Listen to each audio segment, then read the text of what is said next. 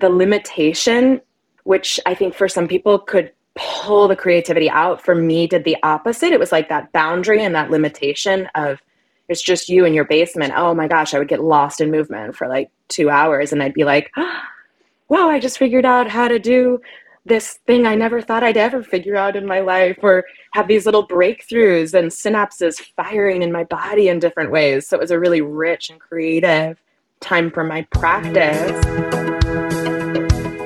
You're listening to the Yoga Teacher Resource Podcast knowledge, techniques, and inspiration for your teaching and your practice. I'm your host, Mado Hesselink. If you're a yoga teacher who loves learning, is passionate about spreading the benefits of yoga, and desires more resources to support your teaching, you're in the right place.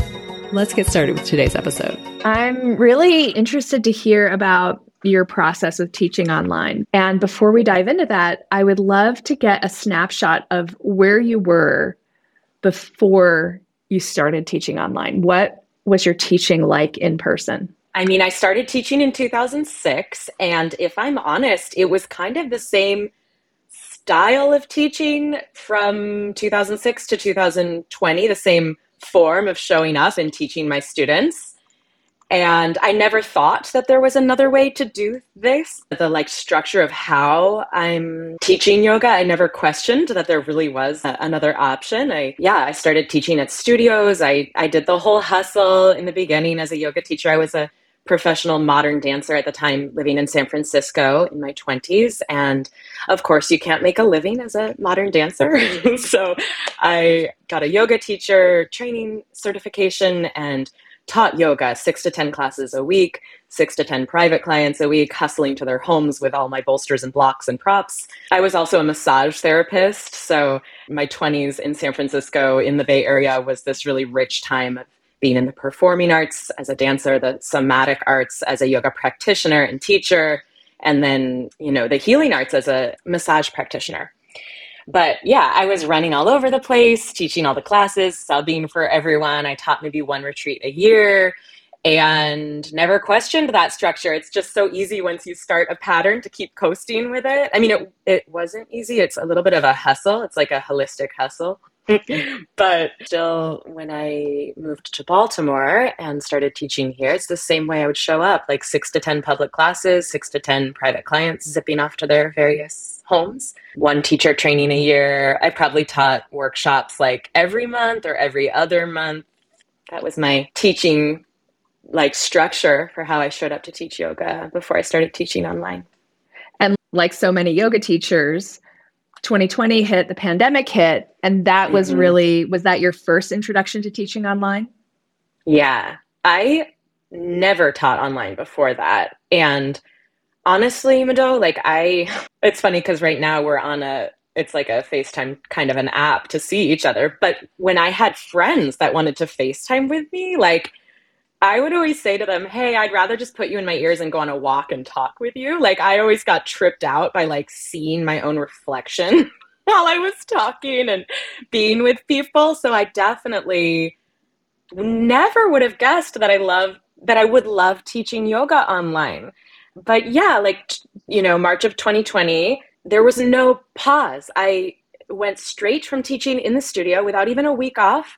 I remember posting on Instagram to my community and putting it in my newsletter and saying, hey, I'm teaching my own class. It's on Zoom, and here's the link. And I just, there was no pause. It was like, okay, now here's what we do. And I think, like, I've always had this feeling about yoga as a practitioner that it is adaptable, that it can like shrink or expand and like meet you exactly where you are in your life, whether you're injured or sick or well or young or old or fit or coming back into your strength, that there's always a way. It's just, I've always felt this way. I mean, I've been through two knee surgeries, I've been through two pregnancies and postpartums, and I've always trusted the yoga that it can meet exactly the moment that we're in. It doesn't always have to be the same thing or the same way. And so when the pandemic happened, I think I just had this unwavering faith that like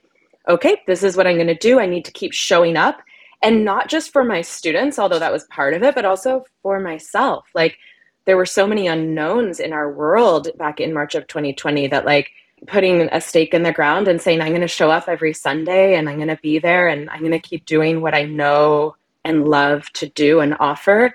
Um, it just felt like seamless transition, to be honest. Although, of course, there was a lot of tech to learn. Um, and there was a little, you know, challenge with some of that. But I think if I rewind a little bit, part of the ease in that transition for me of like just seamlessly going into it right away um, there was like a path that was laid for me starting with motherhood. Like I had my first baby in 2013, and I went from as a practitioner, not a teacher, but I went as a practitioner from 90% of my yoga practice pre having a baby, being going to the studio and having this like big community that I felt a part of at a yoga studio and taking my friends' classes, my colleagues' classes, right?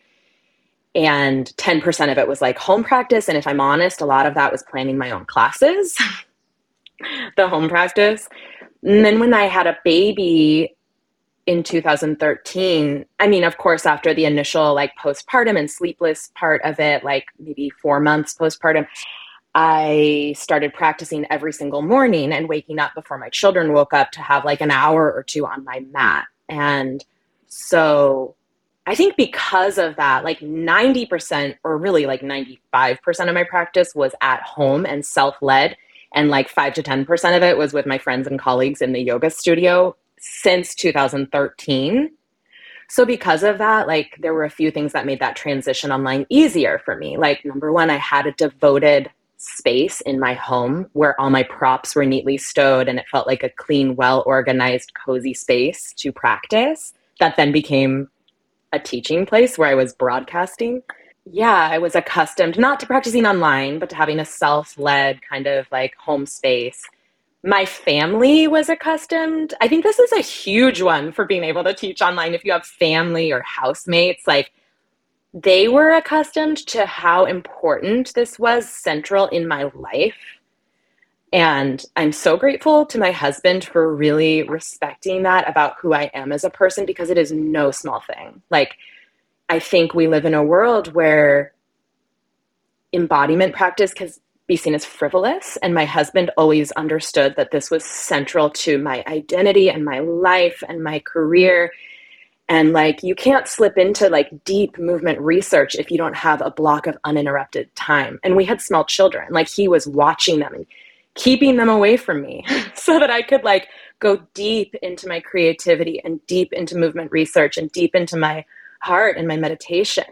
What a gift, right? Like my family was used to prioritizing mom's practice as a sacred space that, you know, sometimes it was interrupted, but for the most part, like not interrupted. Like my husband knew to watch kids and wrangle them away from me, or I knew to wake up early when they were sleeping. And that was like I think that was a challenge that a lot of teachers faced when they started trying to teach from home was like pets and children walking through while they're trying to like drop into that deep space, you know, that can be challenging.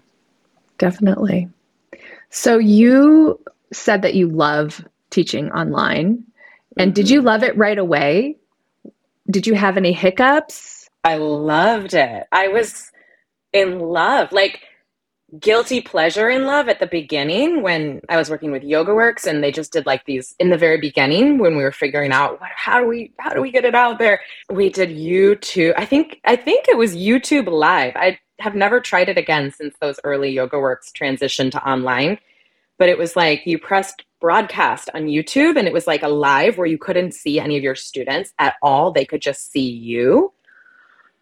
And I couldn't believe I was getting paid to do yoga. Like, I loved it. I mean, I just, it made the job way easier. I just described the thing I was doing in as much clear detail and, you know, but suddenly because it was just a broadcast and there was no camera to see how people were interpreting my language, and people can interpret words and demonstrations all sorts of different ways. So it's like a big part of our job to see and respond to what people are doing. But I mean, in the beginning, it was almost this guilty pleasure of like, wow, I'm this is my dream job. I'm getting paid to practice yoga, which is one of my favorite things to do is to practice yoga asana and I'm not even responding, I'm just doing. It felt a little indulgent, you know. Um and then of course things evolved and it became Zoom, which I think is the best platform to share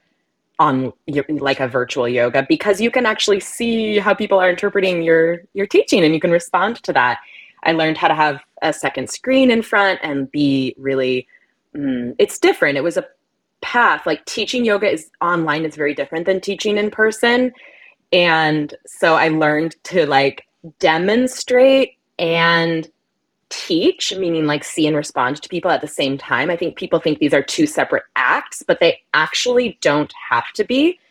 And there's a lot of great benefit to demonstrating. Like I started teaching yoga in a time where it was like don't demonstrate like get off your mat and and i think now these days a lot of people are starting to lean the other way actually as children we learn movement through imitation we don't learn it from our our caregivers talking through verbal cues the best, most immediate researched way for someone to learn a movement is through imitating a demonstration. Yeah, I had to learn to do both because if you are just demonstrating, there's no added value. It could be an on demand class, in my opinion. So I mean, I've taken platforms with people who are teaching their classes live. Like they have a schedule and they're showing up at 10 a.m. Eastern Standard Time to teach a class, but they can't see anyone. So I'm kind of like, well, what's the point? Like, why didn't you just record it at 8 a.m. and post it at 10? Like, there's no point, in my opinion.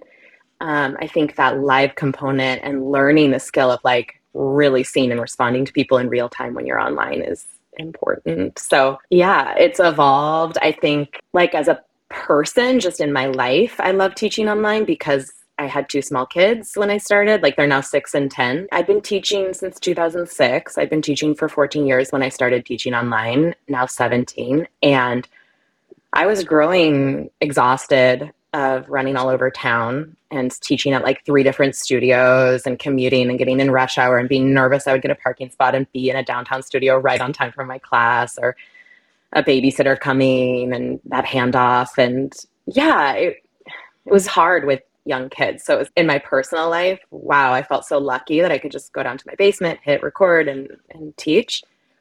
As a practitioner, it came at a really good time. Like I never felt that I was in a vacuum. I never felt that I was like alone, just like getting bored. I had been studying yoga since 1998. So I had like, actually, what I realized was like, oh my gosh, I had so much time to unpack and digest and process things I had learned.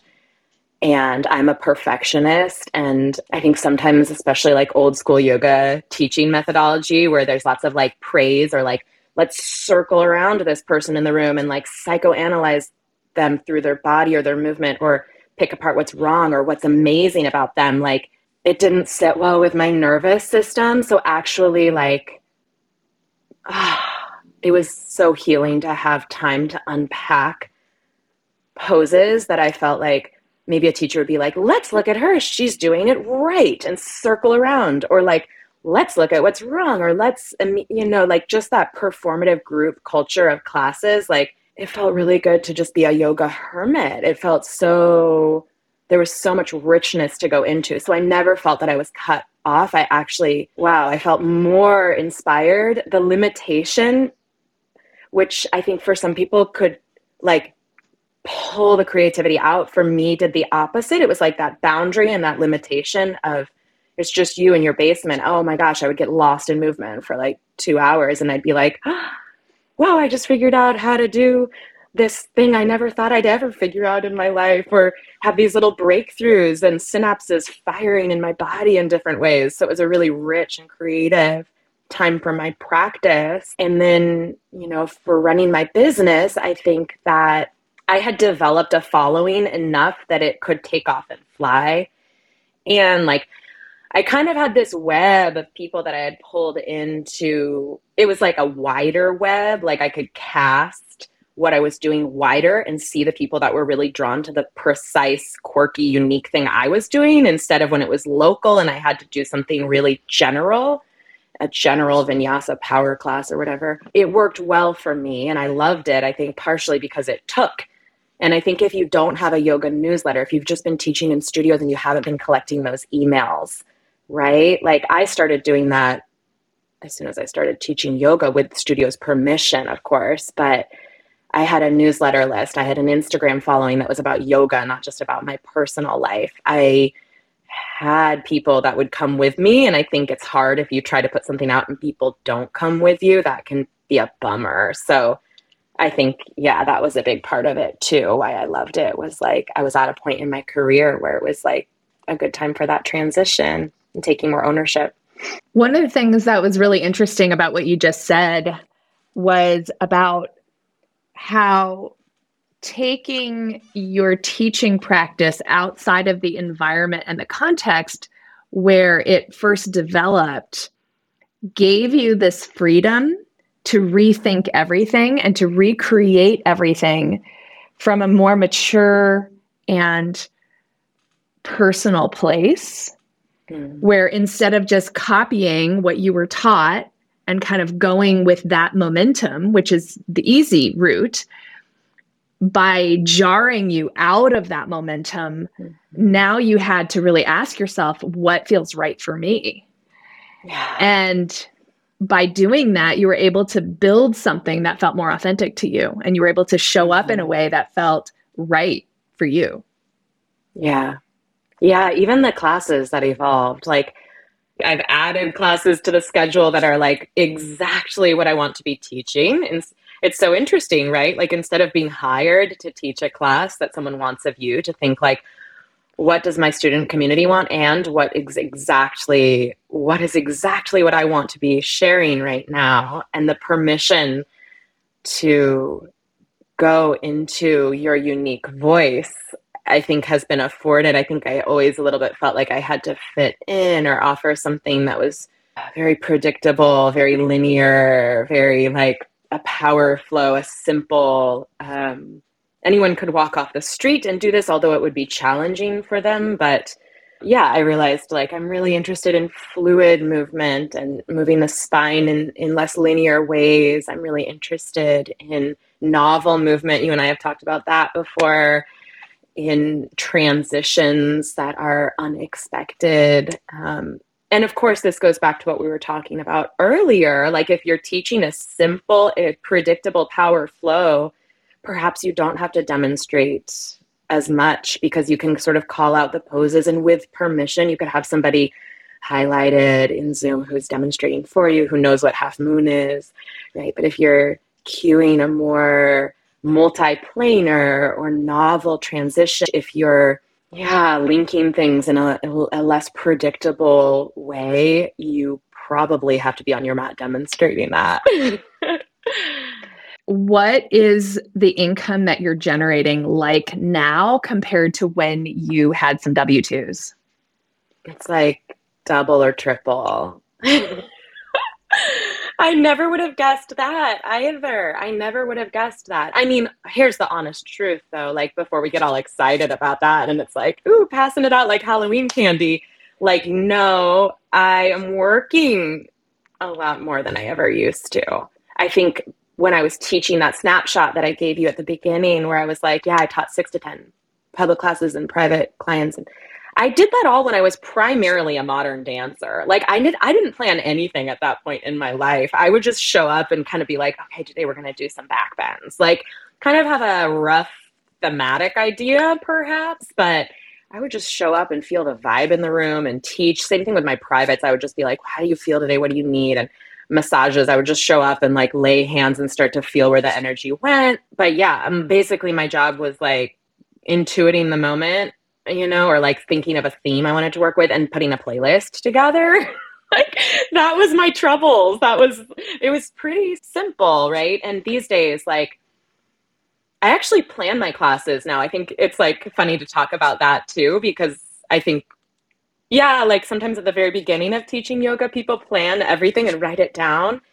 Mm, for me, it's like at this point, like 17 years in, I'm back to this place of like, deep movement research, recording my process and actually writing it down as a separate process. Like I have a recording of like something I'm researching and combing through, and then I sit down with coffee and like later the next day or in the afternoon as a separate practice, like comb through, edit out, prune down, and create a flow. And I write it out again. Like there is so much more planning and innovation and thought that goes into my classes now because I'm teaching less. Like I'm only teaching three public classes and one prenatal yoga class that is a closed group each week compared to six to 10. That's four. And then I have private clients, and I still don't plan for private clients. I still show up and ask how they're feeling and really base what we're doing off of their needs. I'm planning more, I'm feeling more creative, but there's a lot of administrative work. There's a lot of like, how am I going to get people to take this class? And how am I going to think about what I'm doing next season? Like, I'm actually kind of thinking four months, three months in advance. I mean, in the case of retreats, even longer in advance, but there's a lot more work and effort going on behind the scenes at this point. That's why there's more income.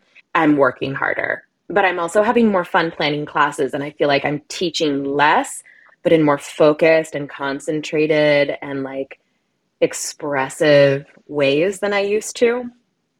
That makes sense. I mean, it does make sense that earning more would require more from you. and yeah. in theory, you know, you could pull back in some ways and find a different balance with that if that was the choice that you wanted to make. Yeah. Yeah, it's been a learning process. I worked with you in what was it? Was it spring of 2022? And I learned so much and really started thinking about like my values and my offerings and you know what was fruitful and what was not and really started restructuring things and i feel like anything on the business side of things there's always like a big effort at the beginning. It's like you're pushing a boulder up a hill. it's like, uh, like there's moments where I feel like it's going to crush me and I'm going to fall back. and then you get to a point where things flow a little better. And I still feel like, okay, like now I'm at this point where things are flowing well, where it's like fruitful on so many levels.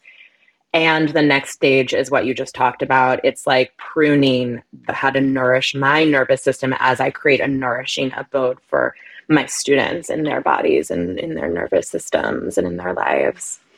Yeah. So let's dive into your do's and your don'ts for mm-hmm. online teaching. And we already cool. covered kind of the tech side of things in a previous episode. So this is really focused on the teaching portion. Okay. So let's start at the beginning. Like when you log on to teach an online class, I like to open my room about 15 minutes before I start teaching, but have the camera off and then come on right at time. I find one thing that worked beautifully in the studio was arriving early and talking to people one on one and welcoming them and getting to know them. And uh, the chit chat with a Zoom format where there's lots of screens, it just doesn't work very well. So I like to arrive right at time and acknowledge people who are there. I try to say people's names and welcome them and say hi to them before we start moving. Chanting, in my experience, doesn't work well on Zoom. The sound warbles and it, yeah, it doesn't come through great when it's multiple voices. Same with music. I don't like it. I've taken classes where the teachers pipe the music through Zoom, and I find this really jarring. Um, I mean, in general, just to pause right here and say, like, I didn't even use music teaching on Zoom until basically like a couple months ago. I started putting together a playlist and putting it in the chat and saying, hey, this is optional. But I really liked practicing in silence, I realized. And I think people have such personal preferences around music. Like, some people would love to do yoga to like hip hop, but others would be jarred by that and really not like that. And it's just like such a personal preference. I really liked the simplicity of stripping music away. I don't like when music is piped through the Zoom. In so many ways, teaching yoga on Zoom has opened the invitation for greater autonomy around like am i going to do everything that's being offered? And is my camera going to be for the student i'm talking about is my camera going to be on or off? Am i going to use music or silence? I think there was like a little bit of a group mentality in classes that like pushed people along in a beautiful way challenged people. Yeah like people maybe pressed a little bit more with that group energy. Kelly McGonigal calls it collective joy, this like energy we tap into when we're moving together. But I think there's an autonomy in a like hermit yoga space that people found through Zoom. And so music is one component of that. As a yoga teacher, subs is like a really tough thing. So because it's not a studio with multiple teachers, my, you know, membership is me only teaching. And so I've hired subs that I really respect and love and thought my students would love as well, but they don't want that. They've given me feedback. They want, they would rather have a pre recorded class from me as the feedback I've got. And so this is really hard. I try to be as consistent as possible. I'm taking Christmas Eve and New Year's off for example. I went on a family vacation. I'll take maybe two weeks off, one in the winter, one in the summer. Of course, I lead a couple, two or three yoga retreats a year. So then there's that. And people are paying a monthly subscription fee. So I really don't want them to lose that value if they're expecting four classes a month. So this is like always a little point of stress for me is like, darn, it'd be so easy if I could hire someone and pay them to teach my class when I'm gone. But that's not what my students want. I've tried teaching on vacation or on a retreat and it's cuckoo and I won't do it again. so, how I've been working with that solution is I'll put together a challenge that I'll sell to people who aren't subscribers and I'll give to for free to people who are as a bonus to make up for missed days. Like for example, my family we just took a holiday to Mexico together. I was gone a whole week and when I came back, I put this bonus three series together called Inner Fire Flow. And it was like a kind of a riff on my yoga HIIT class. And so it was both a way for people to see what that class was like and maybe subscribe to it, but also it was actually to like give a bonus to my subscribers who missed me that week and be like, hey, I'm still thinking about you. I still know I'm so grateful and I want to give you value and I don't just want to like peace out on vacation and give you nothing while you're still paying me a monthly member rate. So that's kind of how I deal with being away. Yeah, I think that the sub situation is tough. I think it's even tough in person. I think even in person, people don't want to sub. There's so many factors that lead to whether or not we vibe with a teacher, and it doesn't have that much to do with their competence.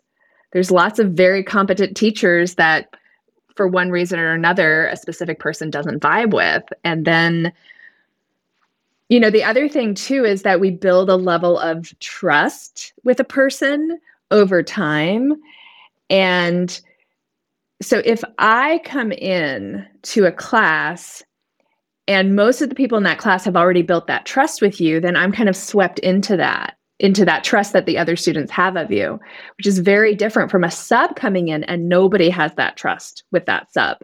And everybody's kind of like, mm.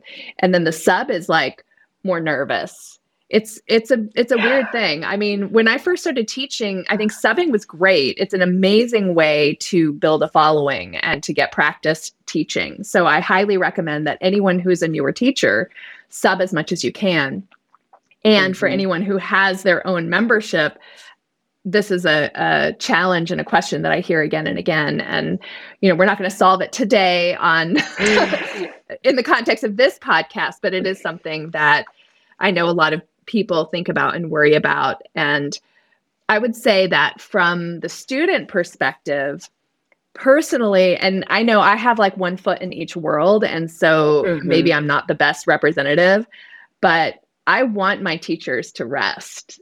Aww. And I totally get that.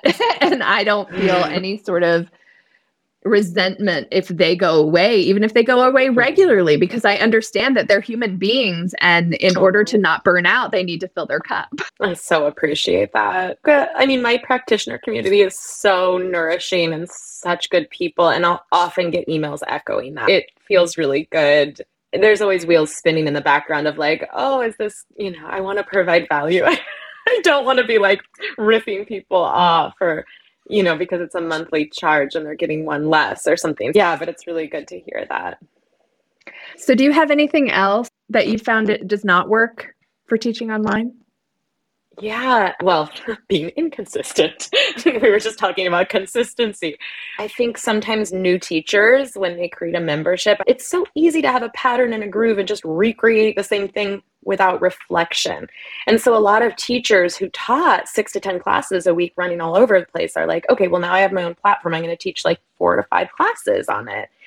And I don't think that's a good idea. I think that like if you commit to one and it flourishes and people are drawn to it and you feel like rewarded for what you're putting out there with energy from people, with earning income. Yeah, like then maybe add some more, but see what sticks. Don't just like spread yourself so thin that you're earning like $10 to teach a class and you're doing it five times a week and then you feel resentful and you're not able to be consistent. I think it's better to be super laser focused and consistent with one membership class a week and honestly, that's where I started from March of 2020. I mean, the week that my studio class closed, I started a Sunday yoga class, and it has been consistent. Um, and it wasn't until the summer of 2022 that I added the other two vinyasa classes. I, I think a lot of yoga teachers are givers. so to kind of rein back what you anticipate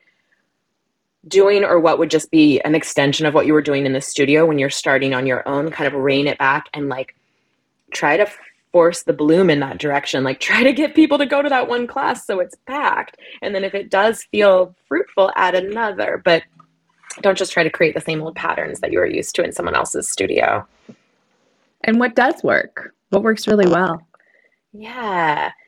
I think having a niche when you're offering something online is really helpful. Both listening to your own desire of what you want to teach and noticing what your students are desiring of you early classes I find work well. I mean, people are going back to the studio and and people are staying online. Like I think these days you'll ask people like what's going well and people will be like online yoga's over, but from my perspective, I've retained a solid number of subscribers in my membership and it has not fluctuated. We've opened the doors to the possibility of online yoga and there are people who deeply appreciate this whether it's because they have kids in bed and they're getting it in before they're getting the kids ready in the drop off and they're like yes i don't have to park and have a babysitter. My kids are sleeping. I can just go do yoga with lily from 6.30 to 7.30 a.m take a hot shower in my own home and be in my yoga clothes sipping coffee and making those lunches or getting ready for the work day or whatever but yeah, I think early morning classes tend to do well. I think online yoga allows people to just consistently show up because there's less hurdles to get there. Yeah. Yeah, I totally agree. For me to get to a 6:30 a.m. class in the studio, I would almost never do it. The barriers are too high. But I'm consistent at a 6:30 a.m.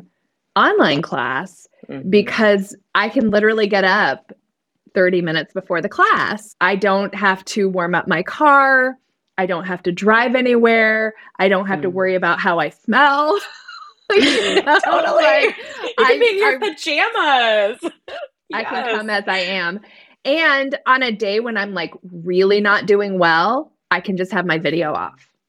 Yeah. Yes. I feel like, yeah, it really allows people to show up as they are in a different way. Mm-hmm. Yeah. So, what else works? I think showing a clear demonstration works. There's different ways to demonstrate, but demonstrating and watching people is one way that I demonstrate. And then I'm thinking to the class we did this morning where I was teaching people breakdown of how to flip down dog, right? And we did it on a wall, so there was less weight bearing in the shoulders, and then we did it on the mat. And I was like, okay, stop and watch me. That's another kind of demo where you're like, stop, watch, and I'm gonna break it down like if it was an encyclopedia and you were taking a picture and being like, number one, I rotate my feet in the same direction. Number two, I use the scapula to lift the chest. Number, you know, breaking it down with like a frame that you're like zooming a spotlight onto and saying, like, this is what I want to teach, right? Like a moment, a precise moment that you want to teach, a a movement transition that you want to like distill. And then I'll go to the screen and I'll be like, now you do, and I am going to watch. And sometimes I'll even have to be like, no, no, no, no, no, don't do, just watch. Because some people will start doing it while I'm doing it. I get that. Like there's people who learn that way. But I really want them to like sometimes just watch and then do. And then when I'm just watching them do, I can see what's going on a little. I can zoom in on one big square or look at the whole group or whatever. So, yeah, like having clear demos works well. When I teach public classes online, I demonstrate like 90% of the time, I would say 80, 90 when I teach private clients, I demonstrate like 5%, if that even. Like, I'm for the most part, unless I know someone needs a demonstration, like ahead on the Zoom and I'm looking at everything because it's all about them. It's a really different experience. When you are teaching yoga through Zoom, usually the student will will highlight your square and they don't see anyone else in the class whereas when they're taking your class in the studio they see 20 bodies all around them on all sides of them so if they don't know the name of the pose in english or in sanskrit if they don't know what you're talking about they just kind of play a game of telephone and look at the person near them. You talk a bit about your approach to verbal cueing? Yeah. I've always been drawn to teachers who could verbally cue in creative, precise, evocative ways. My first teacher that I consistently practiced with in Berkeley, California was David Moreno, and he spoke beautifully. I don't know, it almost felt like poetry to be in his class. Like he would give these images and weave sort of philosophical teachings through movement patterns and it made me feel really calm and expansive and creative in my body it added something aside from just the movement as like it was it was poetry when i lead teacher trainings one thing i really start to drop in and realize is that it's not intuitive. It's a practice, just like teaching yoga, to convert movement into language. It's like learning a foreign language, sort of. Like you have to practice it. And when I have baby brand new teachers that have never done it, it's so interesting. You can see them thinking through how to translate it and like tripping on words like they're tripping over shoes and mm-hmm. like mm-hmm. having calm, clear, concise verbal cues is important invitational language options, you know, walking through the most simplest option to the most advanced option in that order so everyone has a place of belonging. Offering moments of silence is, of course, important, I think, in a practice, not over talking. I love engaging imagination. You know, mixing up how you cue movement, I think, is important too. Like if you're always using imagery and metaphor, it can get pretty flowery.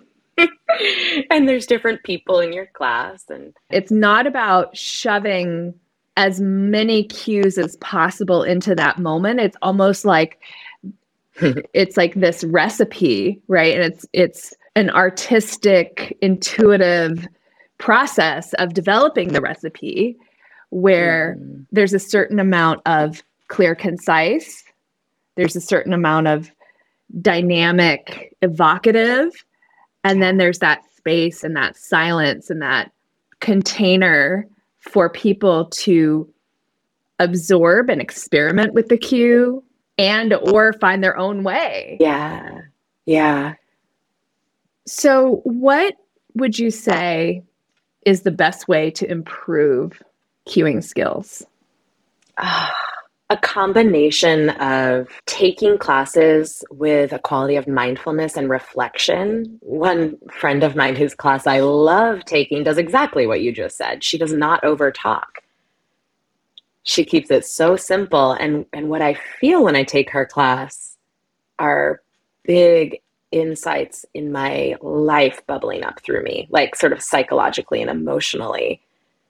And I love the way I feel after I take her class and then there's teachers that I love who have so much level of detail and framework and like mm, it's like learning a, you know, like order of equations and math. Like you do this and then you do this. And I feel that I'm being guided by this expert Sherpa through like wild terrain and they know exactly precisely what to articulate next. And I trust it so wholeheartedly and it feels so delicious to like melt into someone who has that body of knowledge and detail. And i've i've taken those kind of classes and been like i want to be able to do that you know?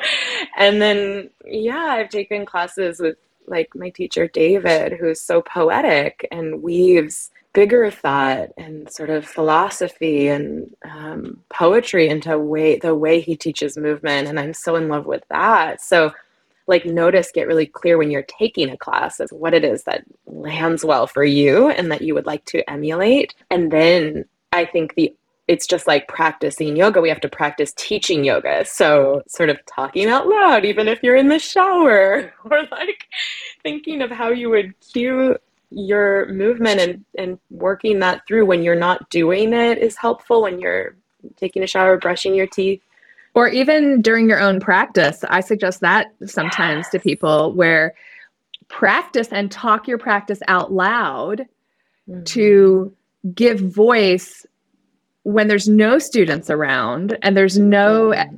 nobody's oh, cool. judging you there's no expectations it can be playful you can yeah. experiment while you're practicing how does it how would it sound to express this and that can mm-hmm. sort of mm-hmm. start to imprint itself into your body so that you can mm-hmm. return to that when you're mm. teaching whether you are in the pose or not yeah and there's one more thing too, hmm. which is really relevant to this conversation today, which is that if you're teaching online, you're probably recording your classes. Yeah, this is and a great point. Take your own class, and mm-hmm. that will teach you so much. And probably what it will teach you is that you talk too much. Mm-hmm. Almost yep. guaranteed, it will teach you you're saying more than you need to. Yeah, people might notice they're like chomping at the bit to like, wait, keep moving, or yeah, yeah, like what you're saying, or have quiet. Yeah. so when we teach online, one aspect that's missing is touch. Mm-hmm. And people definitely have strong opinions about hands on assists, adjustments, touch. Can you tell me about your approach to touch and mm-hmm. how you feel you compensate for that being online? Yeah. Well, I love hands on adjustments, and I know not everyone does these days. I mean, I was a massage therapist. so I believe in the healing potency of touch, and I have received deeply instructive hands on adjustments. And I've also changed the way that I offer them a little bit when I am in person. For example, I think earlier in my career, I was more interested in like deepening someone and sort of me bracing and stabilizing and then mobilizing another part to deepen. And now, like, for example, if I used to like stabilize someone and rotate their ribs open in triangle pose. Now, what I'll do is kind of give them something to press into. So, like they're pressing their hand against my hand, like we're arm wrestling. And then as they push into me and activate strength, they get to dial the volume up or down on how much they're rotating open. So, like, I have changed the way that I offer adjustments, but I still see a lot of value in them and I've been touched inappropriately by male yoga teachers. Like I was in Shavasana once when someone put their hand across my middle of my breasts, and I was like, dude, move your hand. So I've been there, and I know there's a lot of this going on, and that we came into this Me Too movement where finally people were like getting traction with their voice and sharing these transgressions but don't throw the baby out with the bath. It's like if you had a surgeon who was abusing their power, would you tell all surgeons to stop operating or would you be like, that guy's fired? you know? So I still believe in adjustments. That's like a long answer to that short question. So online, we have to be really creative with workarounds to hands on adjustments. Like you can instruct your students how to adjust themselves. Like if they're in, you know, side angle pose, they can grab with their top arm the underside of the rib cage under the, the chest and and grab hold tight not just like sliding your hand like you're putting lotion on but hold on tight and and turn. So you can self adjust your thoracic rotation there inside angle pose. You can use props. I mean i love using props. That's like a big part of what i'm passionate about as a yoga teacher. But i like to use props for proprioception for awareness of where the body is in space for making poses more strengthening. Sometimes we use a prop to actually make ourselves work harder, not drape over it. For really bringing awareness to like, uh uh-uh, uh, here's where you actually are. Because sometimes the map of where we think we are and where we actually are is not lined up.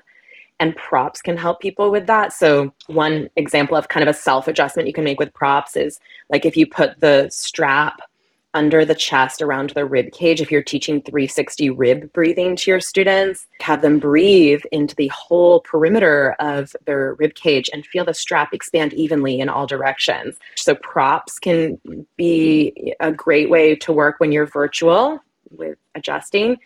Some of the verbal cues with like visual imagery can also almost be like a self adjust when people hear sometimes that's a way for information to land just like an adjust helps information to land.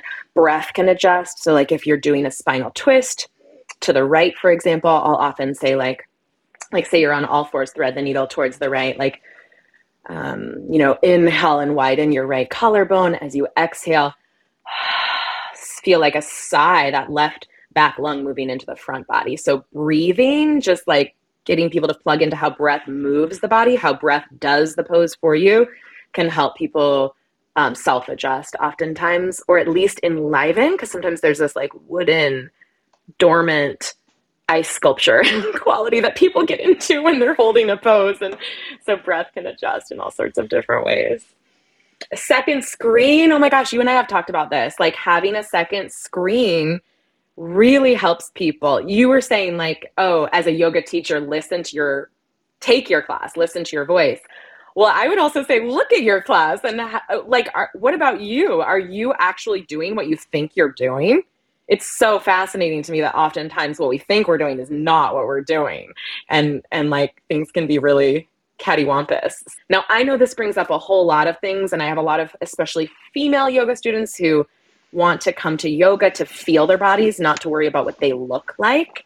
But I would argue that like um, being empowered and not caring like what you look like for a, somebody else's sake, but using your reflection as information to help you plug into your practice is empowering. Um, I also totally respect if people don't want to work with mirrors and second cameras and stuff like that because I know um, I know some people want to feel more than they want to see, but I think both interoception or feeling within and proprioception or like awareness of where you are in space are equally important. And yeah, I think having a second screen or a mirror can help us with that a lot. I know with my scoliosis being a little crooked, it's a very helpful tool to work with.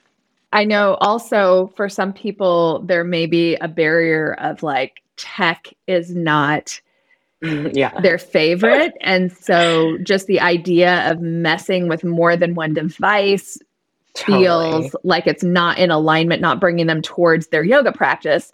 And so that would be mm-hmm. another valid reason not to do it. Like for me, I think it's really cool to be able to see myself while I practice. mm And it does surprise me frequently how what I think I feel like. Like I think I'm in such a deep back bend, and I look over, I'm like, wow, I'm like pretty much straight up. Like I have no back bend left. Okay. I mean, and it it's not, you know, because I don't really have I don't feel like I have trauma related to how I look. Sometimes I have dissociation as your body changes over time it can be hard to identify with who you see in the mirror because I think you develop an identity at an early age and then part of you still thinks that you're like 17 for the rest of your mm-hmm. life. you know, like whenever your ego totally. like went through its major development,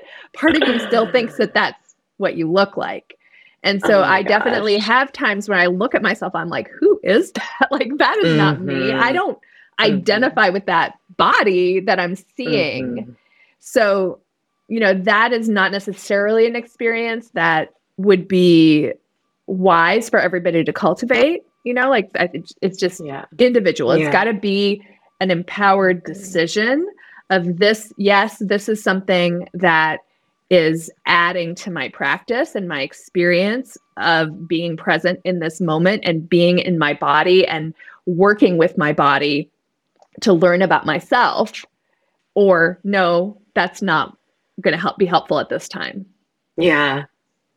Totally. So the final thing that i want to talk about before we wrap up is your process of planning and mm-hmm. how does your planning process specifically change when you're teaching online versus when you're teaching in person? I'm a planner, not a winger.